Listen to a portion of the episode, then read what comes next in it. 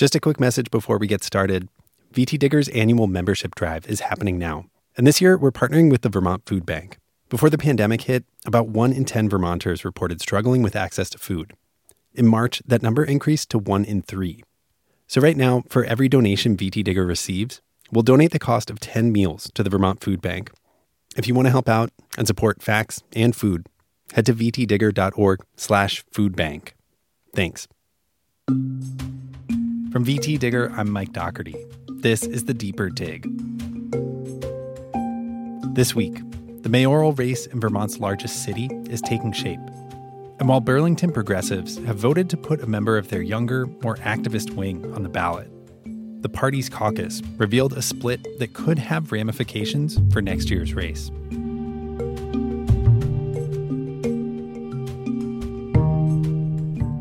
Hello, Burlington! This is amazing. On Tuesday, the party gathered on Zoom for a virtual caucus meeting.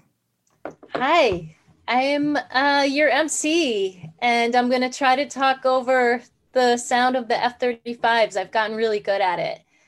In all honesty, so... it was like it, it, was bizarre to see that many people, even in like a Zoom setting, because we haven't seen so many people in, in, so long. There are over 400 participants in this caucus. Wow! At least in, in just the the Zoom alone. Our reporter Grace Ellison was on the call. There were a lot of people and a lot of people talking in the chat. It was like one of the first times that you've been able to see like political organization since the pandemic. The main event at this meeting was to put forward the party's two candidates for next year's mayoral race City Council President Max Tracy and City Councilor Brian Pine. And so Max was nominated by Zoraya Hightower, who's a fellow councilor. Max Tracy, in so many ways, has shown me what progressive leadership is and what it can be like. Max invites. Brian was nominated by Stephanie Seguino, who's a UVM professor who um, is best known for her research on racial disparities in the Burlington police force. He leads with his heart and with his values, and he listens and he inspires and motivates people precisely because he is a bridge builder and a problem solver. Even when Brian disagrees. And so they made their pitches. Max made his pitch, um, which is primarily based in we need transformational change in the city and we need it now and i'm going to get this stuff done which he could if the council were to retain the progressive majority that it has now. Now is not the time to seek moderate and slow changes or to try to address these problems around the edges. We need dramatic structural and transformational changes and we need them as quickly as possible. Pine was very much pushing his experience you know very much pushing his reputation in the city as a consensus builder. I believe our community is seeking a change and that we can bring about that change by uniting behind a strong, progressive candidate with proven results citywide. Brian has, you know, 30 years experience in in Burlington politics and has more of a reputation as a consensus builder, as a bridge builder. He's more and, and known to collaborate with other politicians in the city to get stuff done. Not to say that Max wouldn't do that, but Max is much more activist focused. He's he's very principled in his approach of knowing exactly what kind of transformational change needs to get done, and he'll put that forward whether you like it or not. During most of my time as, as a councilor, the city has been controlled by the mayor and his allies on the council and I provided principled opposition to their agenda. And so progressives in the city chose to to back him, which exemplifies the direction that the Progressive Party is is going in. I had written a story, I think a few weeks ago now, about how there's this divide in the Progressive Party between the old guard progressive and the new guard progressive. And some older members of the party are wary of of Max and his kind of like hardline style. And they're skeptical that someone like him, like his version of, of leadership, could unify the city. Yeah. Um, and so they supported Pine. Um, however, there are people who I spoke to who are like, if I'm not going to get fired up by a candidate who believes in the same transformational change that I believe into, I don't want it. So he did what he was supposed to do well in this caucus process, which was get people energized and, and get specifically that younger um, a little bit farther left part of the Progressive Party to back him in this race. He did that successfully. Now the challenge for him is to make his pitch to the entire city. There was not a ton of, of daylight between them, at least in their vote totals. Tracy had received 787 votes, Pine had received 631. So, you know, about 100 votes in between there. You talked to Max after he won. What did he tell you?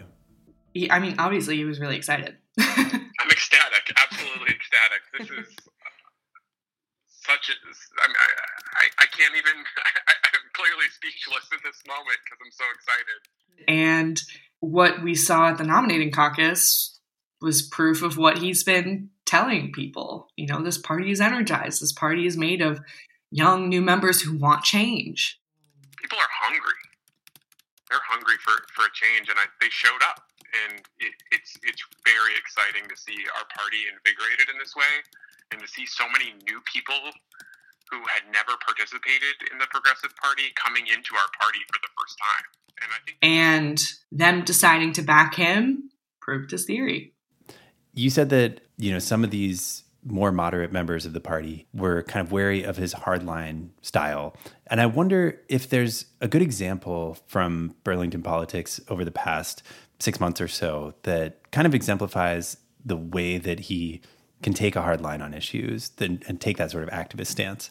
One of the best examples that I can think of this to kind of exemplify Max's principles is you know, long before this summer when we were having conversations about racial justice, uh, racial disparities in our policing, and specifically the the violence that BIPOC residents are experiencing at the hands of police. Tracy and some other progressives had proposed a, resolution calling for the reduction of the police force. Hmm. You know, kind of around that idea of defund the police wasn't a mantra back then, but what he was proposing was was essentially that, and that and that was in 2019.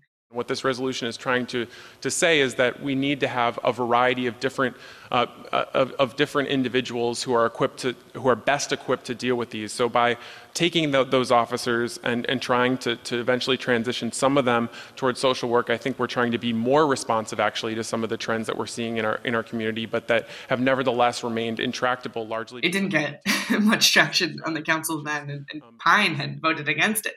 Hmm going back to the summer when the council had passed that 30% reduction in the police force i mean obviously that was a that was originally a progressive push. And pine had you know supported it then. But i think max has a history of being authentic to his progressive principles you know before it's in style. Grace said one other aspect of this race that was immediately notable was the fundraising. Pine raised a lot of money going into this primary. He had raised over $10,000 in 2 or 3 weeks. Like that's that's a lot of money to raise going into a nominating caucus. Mm. Right? So that was also surprising to see that someone who had earned that much money and, and raised that much money did lose the caucus. It kind of points to the unique political identity of Burlington. You know, Burlington voters are independent voters. I mean, they're they're liberal, they're left, but they're very also, I think, independent voters. And so that amount of money, you know, didn't sway the election in his favor. I think it's also worth pointing out, I guess, that for folks outside of Burlington, that the stature of the Progressive Party there is is actually pretty unusual. I mean, there are lots of cities where you know intra-party primaries and caucuses uh, are really consequential, but I think to have a party that's to the left of the Democrats be so entrenched and so established is um, is pretty unusual in itself, right? Absolutely, absolutely, yeah. the The gains that the Progressive Party has seen in the past couple of years in Burlington does not match the gains that we've seen statewide. I mean, just looking back to this this past election for the House, I, I wouldn't say the Progressives did bad, you know, but they didn't pick up any new seats you know they were able to get some new members in and, and able to uh, knock some some other members out, like progressive Emma Mulvaney Stanak knocked out um, Democrat Jean O'Sullivan, who's a pretty long-standing incumbent. progressive Tanya Vyhovsky won a, a seat left open by a Republican, um, but they did lose the House Progressive Party chair seat, Representative Robin Chesnut Tangerman, to a Republican. So you're, you're exactly right. That momentum that we're seeing in Burlington is not happening in, in other statewide races right now. And what's at stake policy wise? I mean, if they were to take over the mayor's office next year and retain control of the city council, what would actually change? I mean, what what are they proposing would actually get done if that were to happen? That's a good question. I think one of the key policies that a lot of people are talking about is rent stabilization. Hmm. You know, there haven't been a ton of specifics on whether or not that looks like a cap, but that could get done quickly if there is consensus on both the city council and in the mayor's office to to really get that done. Mandatory weatherization of rental units, um, which would also make them more affordable and also help address the the climate crisis. Things could be passed really easily. yeah, if Max is is elected. You know and it's it's funny because it's the exact opposite of what the progressive party looked like in the 80s you know when when bernie was mayor and he was like the lone progressive right? And he was faced up against this council that was like not having him at all. So it, it just it's just a massive flip for the party over the past decade or so which is which is really interesting to see you said up top that Max has made this pitch to his party. They've caucused for him as the nominee. Now he has to make a pitch to the whole city. What is that going to look like? I mean, what are your expectations going into the mayor's race next March? You know, I'd asked him that, you know, a couple of weeks ago, like, how are you going to unify the city if you do win the nomination? And he's like, I'm not going to lie to people. I'm not going to lie to people about who I am and, and the fact that I am a passionate progressive who believes in these values and principles. He he really believes that the policy proposals that they're putting forward and you know specifically the progressive policy proposals that they're putting forward speak to the anxieties of everyday residents and he feels confident in that. So I think you know their foundation is based on the issues that they think mean most to to Burlingtonians, which comes down to um, affordability, comes down to reforming our police department that's been fraught with issues for the past couple of years. That's really concerned a lot of people. So I think he's he's staying true to that, and we'll have to see if his theory is correct because the alternative is if we're primarily comparing him to Miro Weinberger, I do want to make note that that councilor, independent councilor Ali Dieng, is also in this race, which you know he has a following as well of of people who truly appreciate his principled, independent mindset.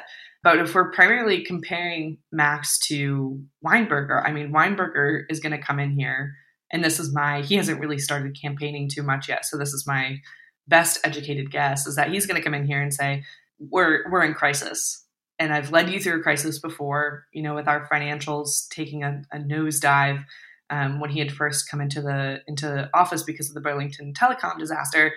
He's going to say, "I can take you forward, and you can trust me, trust me to do that, and get us out of this other crisis because you know our budgets are taking a hit right now."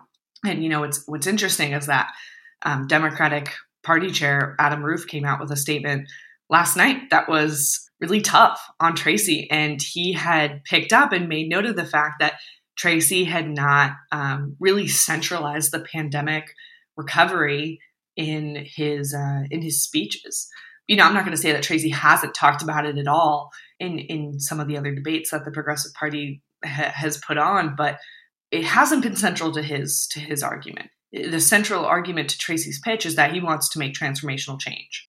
And Rufus has picked up on the fact that well, a lot of Burlingtons are, are worried about how we're going to recover. Just so so I've got this straight, Miro Weinberger, the Democrat, there's a nominating caucus this weekend, but it's kind of a formality. There's nobody challenging him, so he hasn't had to do any real campaigning yet.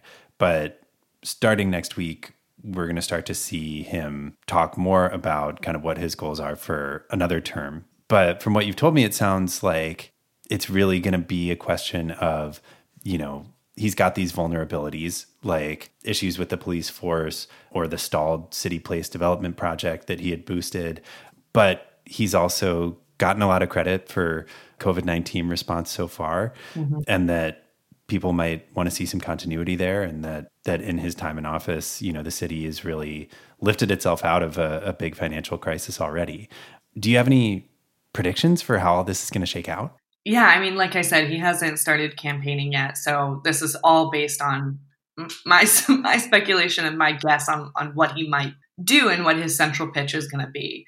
But he is in a tricky situation because it's like he's got to run on his record and then he's also not going to run on his record because there are parts of his record that are not don't look good for him. You know, the issues with the police department, the issues with Brandon Del Pozo specifically, you know, our, our former police chief who had a Twitter account to, uh, an anonymous Twitter account to criticize a troll of his that Mayor Weinberger did not let the public know about um, before it was discovered by this activist in town and by reporters. That's a big issue this summer, the Battery Park protesters, um, a lot of them felt like Weinberger could have done more to address the situation with those three officers that they wanted removed from the force. There's city place that a lot of people are attributing to Weinberger's mismanagement. You know, he would disagree with that, that it's that it's his fault that things have, have gone awry with that, but people still attribute it to him. And so there are these big kind of issues with his record, but then there are also really uh, you know positive aspects to his record that are going to help him him run this election. Like you know back when he, he first came into into the city and uh, restored the city's finances, and he's been able to um, conduct a good amount of uh, infrastructure projects in in the city since then. Uh, you know, adding on to that, his pandemic response. You know, cases are rising right now, but you know things aren't in the same crisis mode that they were in in March and April. And Vermont largely enjoyed a period of time when we were the best in the country with our COVID cases. You know, I think a large part of his his pitch is going to be, "I carried us out of one financial crisis. I'll carry us out of this one." It's just a matter of balancing the parts of his record that are going to help him and the parts of his record that are going to make him really vulnerable. So it'll be interesting to see what he says about not just the past of Burlington um, that he's gonna you know fortify with voters. It's going to be interesting to see what he pitches for the future. You know, what is he going to bring to this to this mayor's office for the next term? That's what I'm most excited to hear about. Yeah, and I guess it's worth noting too that there's really no polling on this. There's really no way to kind of take the temperature of right. Burlington voters ahead of this race. We're we're kind of going to be in the dark about people where people are at until March, it seems like. Right, exactly. You know, does the way the progressive caucus here split tell us anything? Like, give us any predictors about how Tracy might fare next spring? Yeah, I mean, 600 or so voters did not support Tracy, you know, which is about a little less than half of that pack. Pine has said that he's going to throw his support behind Tracy. He's not going to get into this race as an independent. So we'll see how many of Pine's supporters truly back Tracy and, and embrace him, given that he did have a different style than Pine. Those voters could go to Weinberger if they're looking for someone who has who who has a reputation of being more moderate because moderate is safe and people are looking for people are looking for safety right now. They're looking for stability right now. And he could be that safe, stable option for people. Thanks for the rundown, Grace. Thanks for having me.